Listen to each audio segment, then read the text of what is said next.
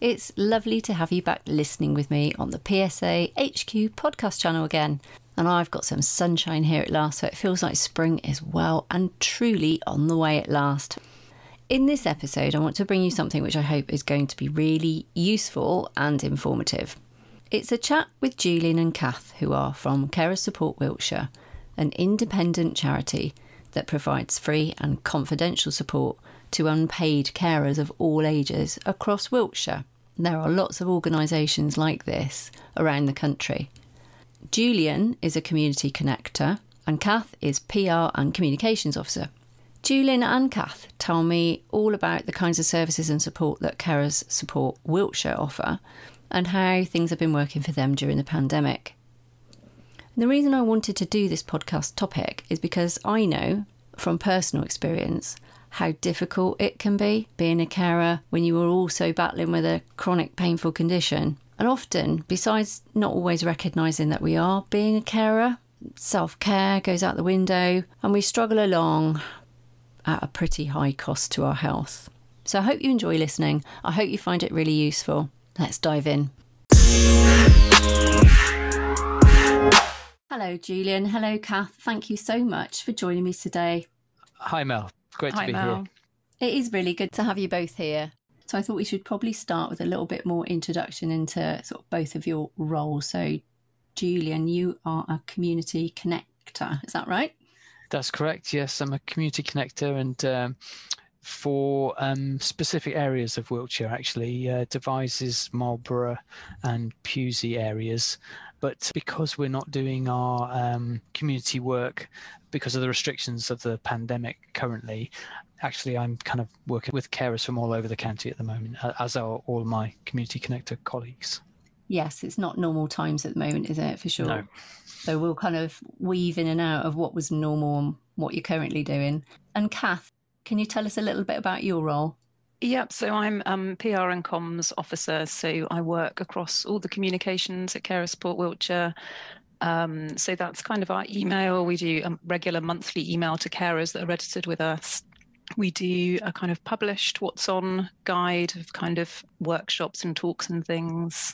We have a postal newsletter and then just obviously keeping in contact with carers through social media and lots of other ways, really. We keep in touch with carers. Brilliant. And today, part of the purpose of this podcast is to just make people aware that there is a carer support service out there. And each area has its own carer support unit, doesn't it?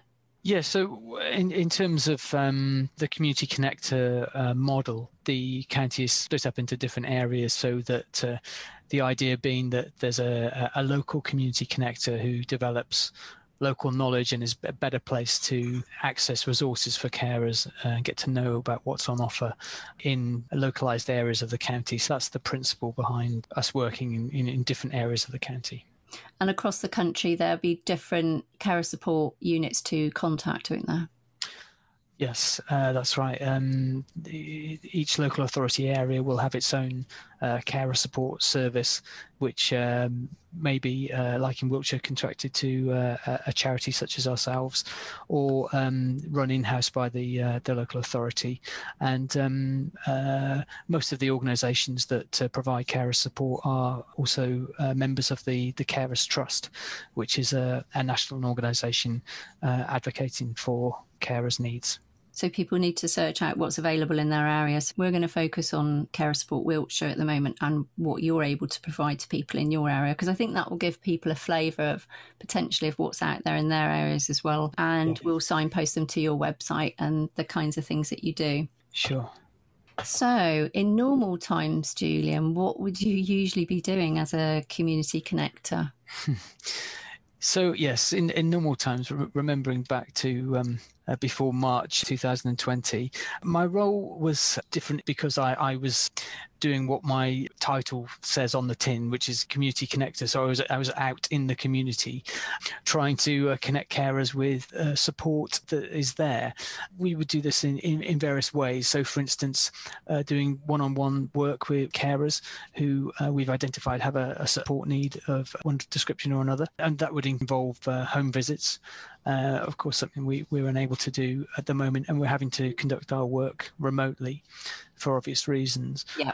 Uh, but as well as one-on-one support work with carers, we also organise support groups in the community, which are, ways of uh, carers getting peer support from other unpaid carers. And these take place in, in, in various towns across Wiltshire, mm. um, uh, as well as informal carer cafes, which are opportunities for carers to meet with other carers and enjoy, uh, uh, you know, an informal social occasion with a, mm. a drink and a, a, slice of cake and what have you. Uh, our support groups, uh, very often we will invite a speaker to come along and, and talk about a topic that we hope will be of interest to carers. And, and so, you know, we, we're, we're trying to provide information as well about um, support that's out there from other organisations. And part of our role is to act as a, a signposting um, service for carers, so they know where to go to, to get specific information about you know the issues that are relevant to them. Mm. I mean, the carers cafes and enabling people to connect with other carers is is something that I think is really important because if you've been put into a position where you are suddenly a carer, you, you have no idea where to go to get support and it's quite stressful. So I think that peer support element is vital, really. I think it's a lifeline for people when, when they're going through a very uh, stressful time in their lives. Indeed, uh, that experience can be isolating, mm. and uh, so so meeting people who may have been through that experience or are going through that experience at, at, the same time, you know, can be very helpful. So you don't feel you're you're so alone, um, and you know there's other people in in a similar boat who may be able to signpost you to things you, that you're not aware of as a carer because they've been on this journey uh, before you. Yeah, absolutely. You mentioned um, you also sometimes you get speakers along to some of the cafes. Did you say? Out of support groups, yeah. Out yeah. support groups, yeah. yeah. What kinds of things are useful for people to hear about? Well, we invite uh, speakers um, to talk about an array of, uh, of subjects. That um, so, for instance, uh, we we recently had a speaker at um, a support group talking about uh, future planning for um, long-term care costs uh, for the cared for person, uh, and also covering things like uh, lasting power of attorney. So, you know, often it will be something that relates to the needs of the the cared for person that you know the, the carer needs to find information about.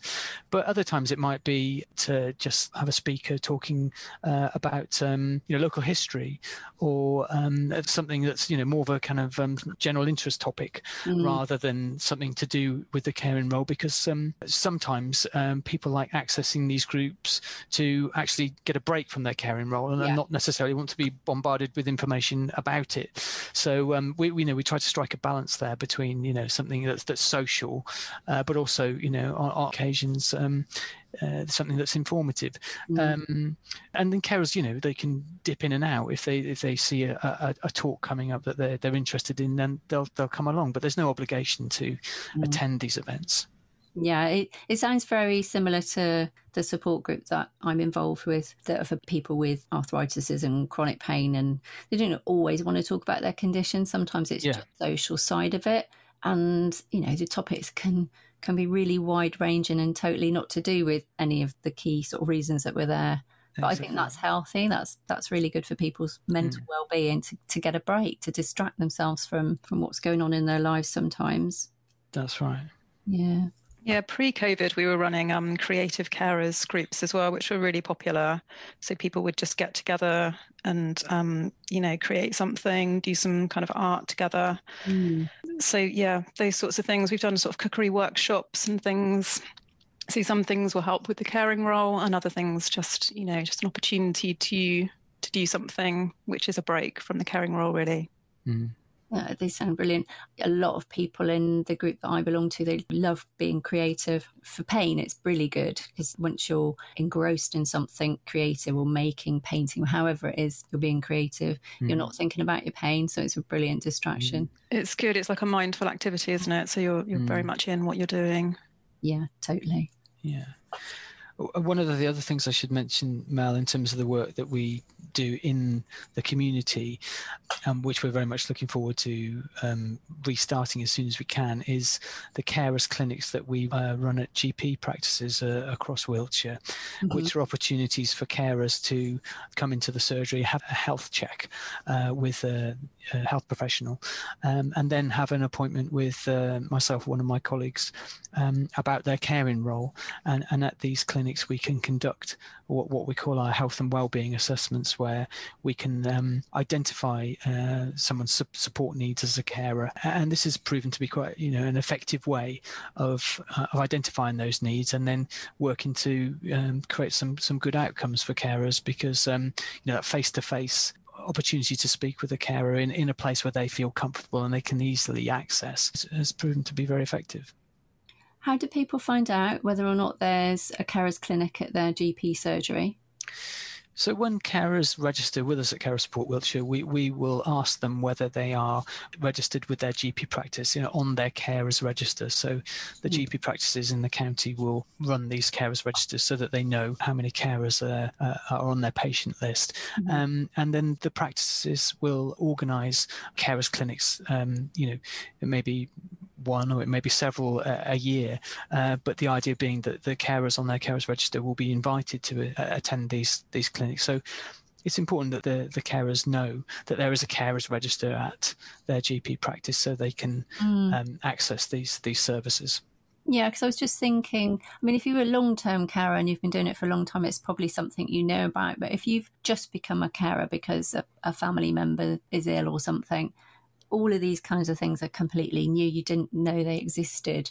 So yes. it is important for people to know that these things are out there. Indeed, uh, and the majority of our referrals come from the GP practices. So you know they're they're very good at identifying uh, carers, and then they will make the referral to to Carer Support Wiltshire, informing us that you know there's a carer that's been identified, and we will then contact the the carer and uh, uh, hopefully that they'll be happy to register with us, and we can work to um, support them with their caring role.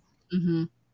Oh, I was going to say um, GP practices as well. When someone's registered as a carer with them, they will also offer. I mean, it's variable, but carers are entitled to a free annual flu jab. Um, many GP surgeries will offer flexible appointments, um, acknowledging that especially working carers with caring responsibilities have got very limited windows to mm. be able to attend um, the GP. Plus, it's very important for carers to stay healthy, you know, so that they're able to continue their caring role. Um, so yeah, it's it's a good thing to be registered with your GP as a carer, so that you can get any of this extra kind of things that you're entitled to. Yeah, it sounds like it. And coming into the role as a new carer, you wouldn't know any of this existed. So it's really good. Would they start finding out information by maybe visiting your website as well? Yeah, there's there's a lot of information on our website. We're we're constantly striving to improve our website to make it more accessible, but all the information is is there. Um, it's definitely a good sort of first place to go to find out more because like you say it's such it's a new world some people go into it slowly if someone has a condition which is maybe gradually worsening but some people will become a carer overnight really if um, you know a person has suffered a stroke or something very sudden. And it's such a you know it's such a new world that you find yourself in but it, our website is a really good place to just learn about all of the different um, you know things places you can find help people to call. Our helpline we have a helpline number as well um, but yeah, there's a lot to get your head around, and some people might not need all of it in one go. But it's um, it's good to know, I think, at the start what's available to you, so yeah. that you know what's there when you do need it, because you don't suddenly want to be at the point where you've kind of reached a bit of a crisis and you're like, I cannot do this anymore. It's good to right at the beginning of the journey, I think, just to know you know what's available for when when you need it when you're ready for it. Yeah a lot of people probably do reach crisis point before they start trying to find the information so i think that's a really good point. And i was just thinking about i mean the whole pandemic situation has probably created a whole new pool of new carers. Mm.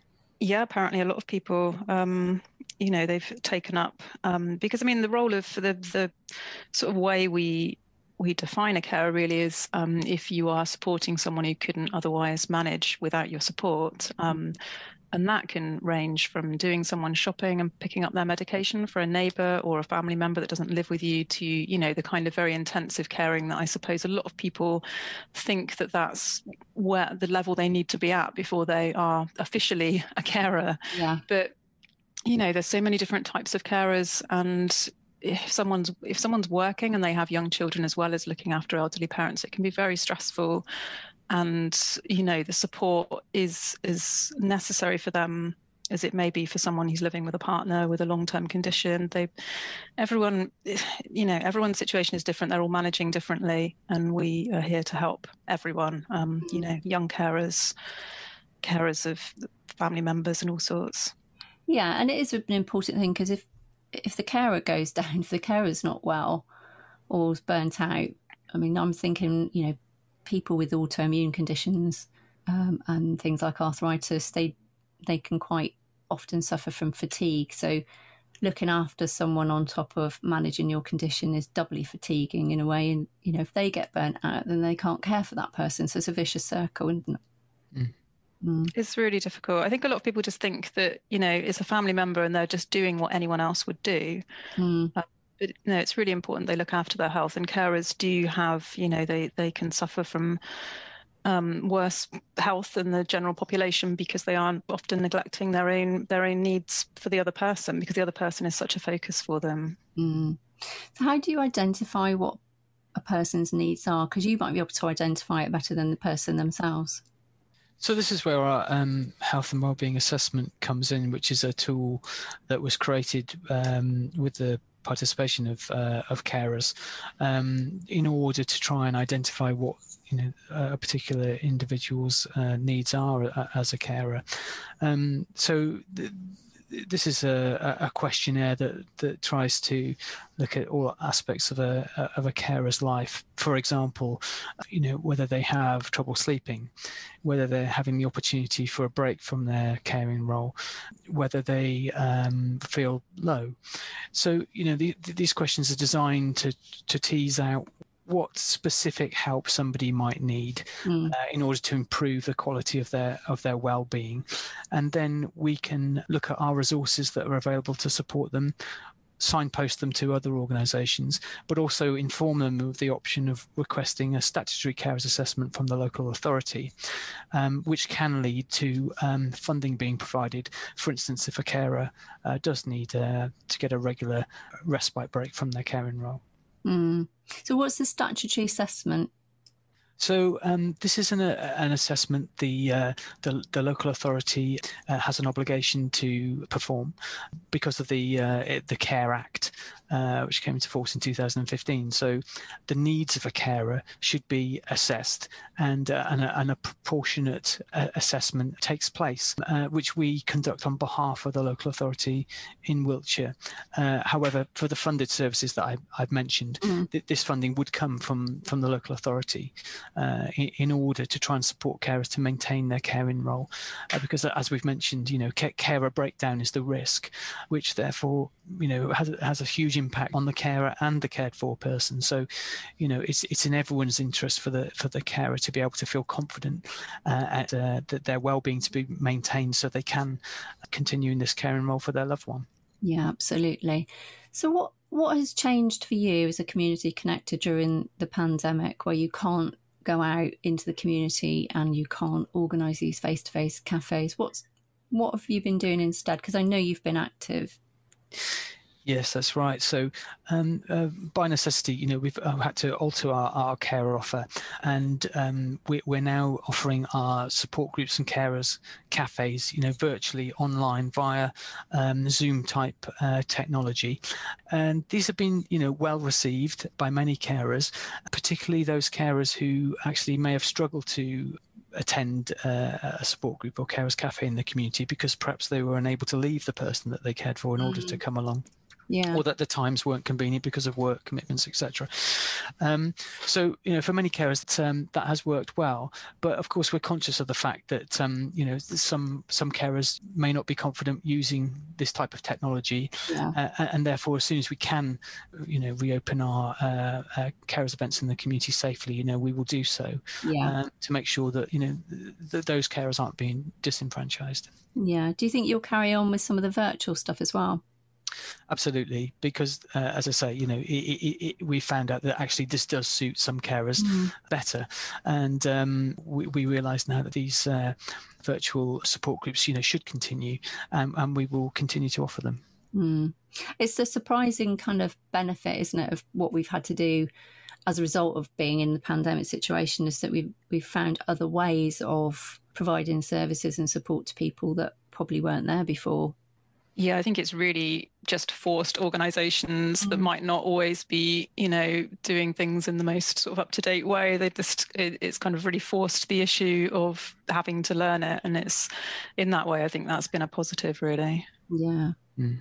So, Julian, you mentioned before about trying to find out what's going on locally. Um, how do you how do you do that?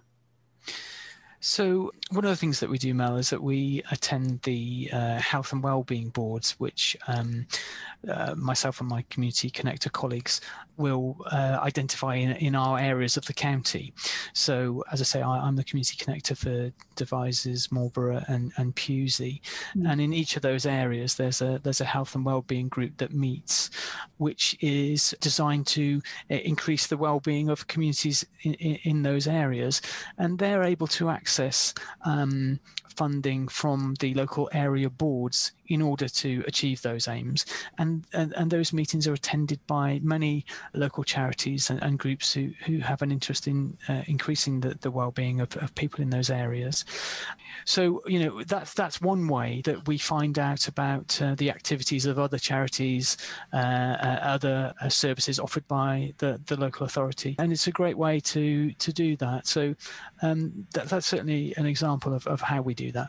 hmm We talked about the online groups. So, can you tell us about the talk and support service that I've seen on your website? This is something that's that you're providing. It's a telephone contact, is it, instead of an online group meeting? Yeah, it can it can be either, whichever is better for the carer. Um, we can provide it on telephone, or we can we can do a video call. Um, so we have uh, quite a large team now trained volunteers. Um, we did we did receive additional funding for it following COVID during the pandemic, um, because obviously isolation and loneliness was just kind of it's always an issue for Mm. carers, but it was it just you know rapidly and particularly we we had we've, we've obviously got extremely vulnerable carers on our register that, that were also not not online that we were aware of um, usually elderly who could be very isolated they could be in rural locations. So we made sure we, we found all of all of those carers. And talk and support is a kind of extension where we have a group of volunteers who are offering a kind of befriending um, listening service. So they will provide a usually a weekly call to a carer um, so they'll kind of be paired up and they can just be there to you know whatever the carer needs really just listen um, to anything they'd like to talk about. It's nice to be able to talk to someone who's not a family member about things sometimes, or just you know just have a friendly chat. Really, some people obviously during the pandemic have not don't see people for days, um, or only speaking to the person they're caring for. So it's it's a kind of lift for them, really. Um, Yeah, yeah, it's it's there's been lots really of things, isn't there, that, that have come, you know, there's lots of things in common for people to talk about that aren't necessarily related to caring, you know, just trying to get your shopping for one thing. Yeah, exactly. And we've heard we've had really good feedback from the carers that have been been accessing that service. And actually, we've had really good news that we've had it. Um, we've received funding for another nine months of the talk and support. Um, so if any carer feels that they would benefit from from this, they can call us and register. Can we can put them in touch with a with a volunteer. Oh, that's really good because even though the lockdown criteria are easing as we get lower numbers of infection rates and more people vaccinated, I think a lot of people are going to be quite cautious about coming outside again. And just by nature of that, they may still be at home and they may still be feeling quite isolated. So it's good. I think so. I mean, the interesting thing when I've spoken to some carers is that, you know, I forget sometimes they've said lockdown doesn't actually make that much difference to them. They've not noticed much difference because they are very often at home all of the time mm. with very little um, opportunity to go out and socialize. And um, so they're like, yeah, to be honest, we haven't, you know, it's not, life's not much different for us under lockdown, which is, mm. which is really, you know, sad. And it is kind of quite poignant to hear, really. Um, so mm. definitely that talk and support is, is, I think, always needed for for certain carers that just aren't able to to get out and speak to people. Yeah, I agree. So the main message of this podcast is for people to actually go and look on the website and get connected, and then they can find out about lots of other things potentially that are out there or that you can connect them with that will support them as a in their caring role. Yeah. What other kinds of things might they be able to be connected to?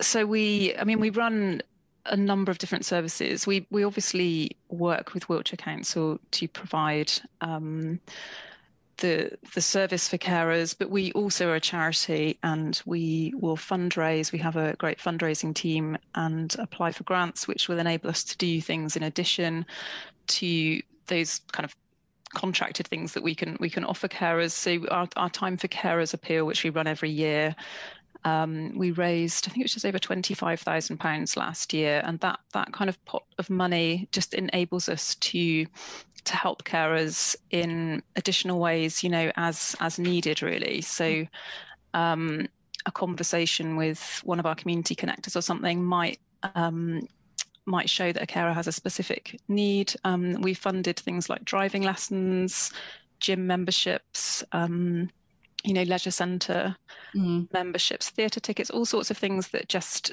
you know, uh, it's identified that a carer would would benefit from something specific, and we, we, you know, we may be able to help with things like that. With with our young adult carers, we are often able to help with their sort of studies, the things they need, like laptops or clothes for interviews, like all sorts of things like that. So, yeah. you know, it's great that we're we're sort of able to offer things like that in addition to you know where needed at times. I mean the, the best thing is for a carer to obviously register with us and have a chat with us and yeah. see really what's available for them. Yeah. And you're able to put them in touch or try and help them get set up something like a respite care or sitting services that come under that once they've had their assessment? Yeah i think that's identified at the carers assessment, isn't it, Julian? So yeah. the sitting service um, and and any need for respite um, and funding for for respite would would be identified mm. with the carers assessment. So yeah, we can we can provide all of that information. And the other thing that um, Julian had told me that you were doing as well was the hospital support liaison service, which I know probably going to come to a close fairly soon towards the end of April, but might be something that gets extended later in the year if we have a third wave or whatever. Do you want to tell us a little bit about that? Yeah, so the liaison service, we've got a team that are working with all of the acute hospitals, so Swindon, Bath, and Salisbury, and the community hospitals. Um, it was identified there was a, there was a need, a great need for it, because obviously the hospitals were becoming overwhelmed. Mm. Um, and the issue there for carers is that there's there's a kind of pressure at the, the, the kind of implementation of discharge, the process, the planning, and everything. It's all a little bit more um, fraught if you're wanting, you know, you're wanting to get your loved one out of hospital because of this pandemic. You don't want them to be in there any longer than they have to be. But at the same time, everything needs to be in place for that person to come home. Otherwise, that's a huge burden on the carer if everything hasn't isn't in place. Mm. Um, it, it could be that you know someone's needs have increased while they've been in hospital and they do require extra support and the team are there to they kind of act as a liaison service between the, the sort of ward staff generally and the, the carer to make sure that the carer is able to be heard you know what, what they what they need to enable that discharge um, so that their their needs are taken into account and not not kind of forgotten about. Sounds really really helpful so tell me about carer support volunteers as well. What do they do? we have volunteers helping with all sorts of things, running carer cafes, um, you know, helping in the admin team. We've got photographers. Um, we've got a really amazing team of volunteers. The, the talk and support we were talking about earlier, those are, are volunteers. And um, a lot of them are obviously former carers that want to kind of use their experiences to kind of give back. Um, people that, I mean, volunteering is obviously a proven way to boost your own experiences and self esteem and, and mm. things. So it's a, it's a great thing all round, really. And we would encourage anyone who would be interested in volunteering in any area really to to get in touch with us to see if we've got any vacancies. I think we have I think we have over 100 volunteers. I need wow. to. It's, it's a you know it's a big a big team, and it might only be a few hours commitment a month, or it might be more. Whatever Brilliant. someone wants to do, really. Okie dokie. They can get in touch via the website. Yeah, we've got a volunteer section on our website, so um, they can find out more there. Okay, so I'll put some links in the show notes for people to look at, but basically, what they will be looking for is the website as a starting point, which is do you want to say what it is? Yep, the website is carersupportwiltshire.co.uk. Fabulous. Okay. Um, and I should say, actually, we've got a young a young adult carers website, which is yakbook carers.co.uk. So that's for specifically aimed at carers between probably 16 and 25. And then we've got a young a young carers section of our website as well, which which will give people information about young carers because you know, quite often there are young people in a household where someone is being cared for, and it's, it's something that people don't always identify them as young carers because they're not necessarily doing a lot of practical care, but they will often be providing mental health support. They will be, be taking on more housework and chores and things like that. So it's really important too that they are identified as young carers and, and are offered any support that they're they're sort of able to get.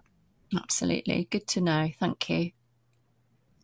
Thank you, Julian and Kath, for coming onto the podcast today and telling us all about Carer Support Wiltshire. Thanks for having us, Mal. Uh, it's been a pleasure. Thank you. I hope you enjoyed listening to this podcast.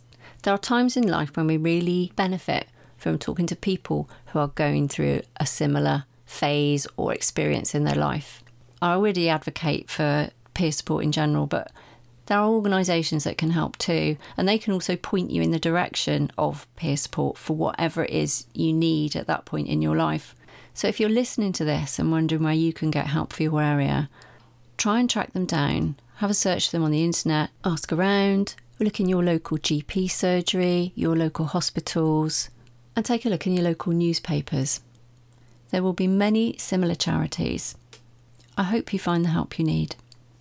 And remember, you can send in your comments and your thoughts and your ideas for podcast themed topics, or look out for PSA HQ on Instagram and now on Facebook. All contact details are in the show notes. So until next time, take care.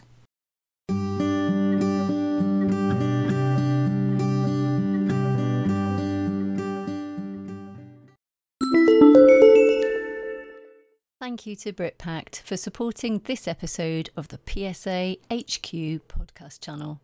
You can find out more about BritPact if you go to their website, which is britpact.org. The address is also in the show notes.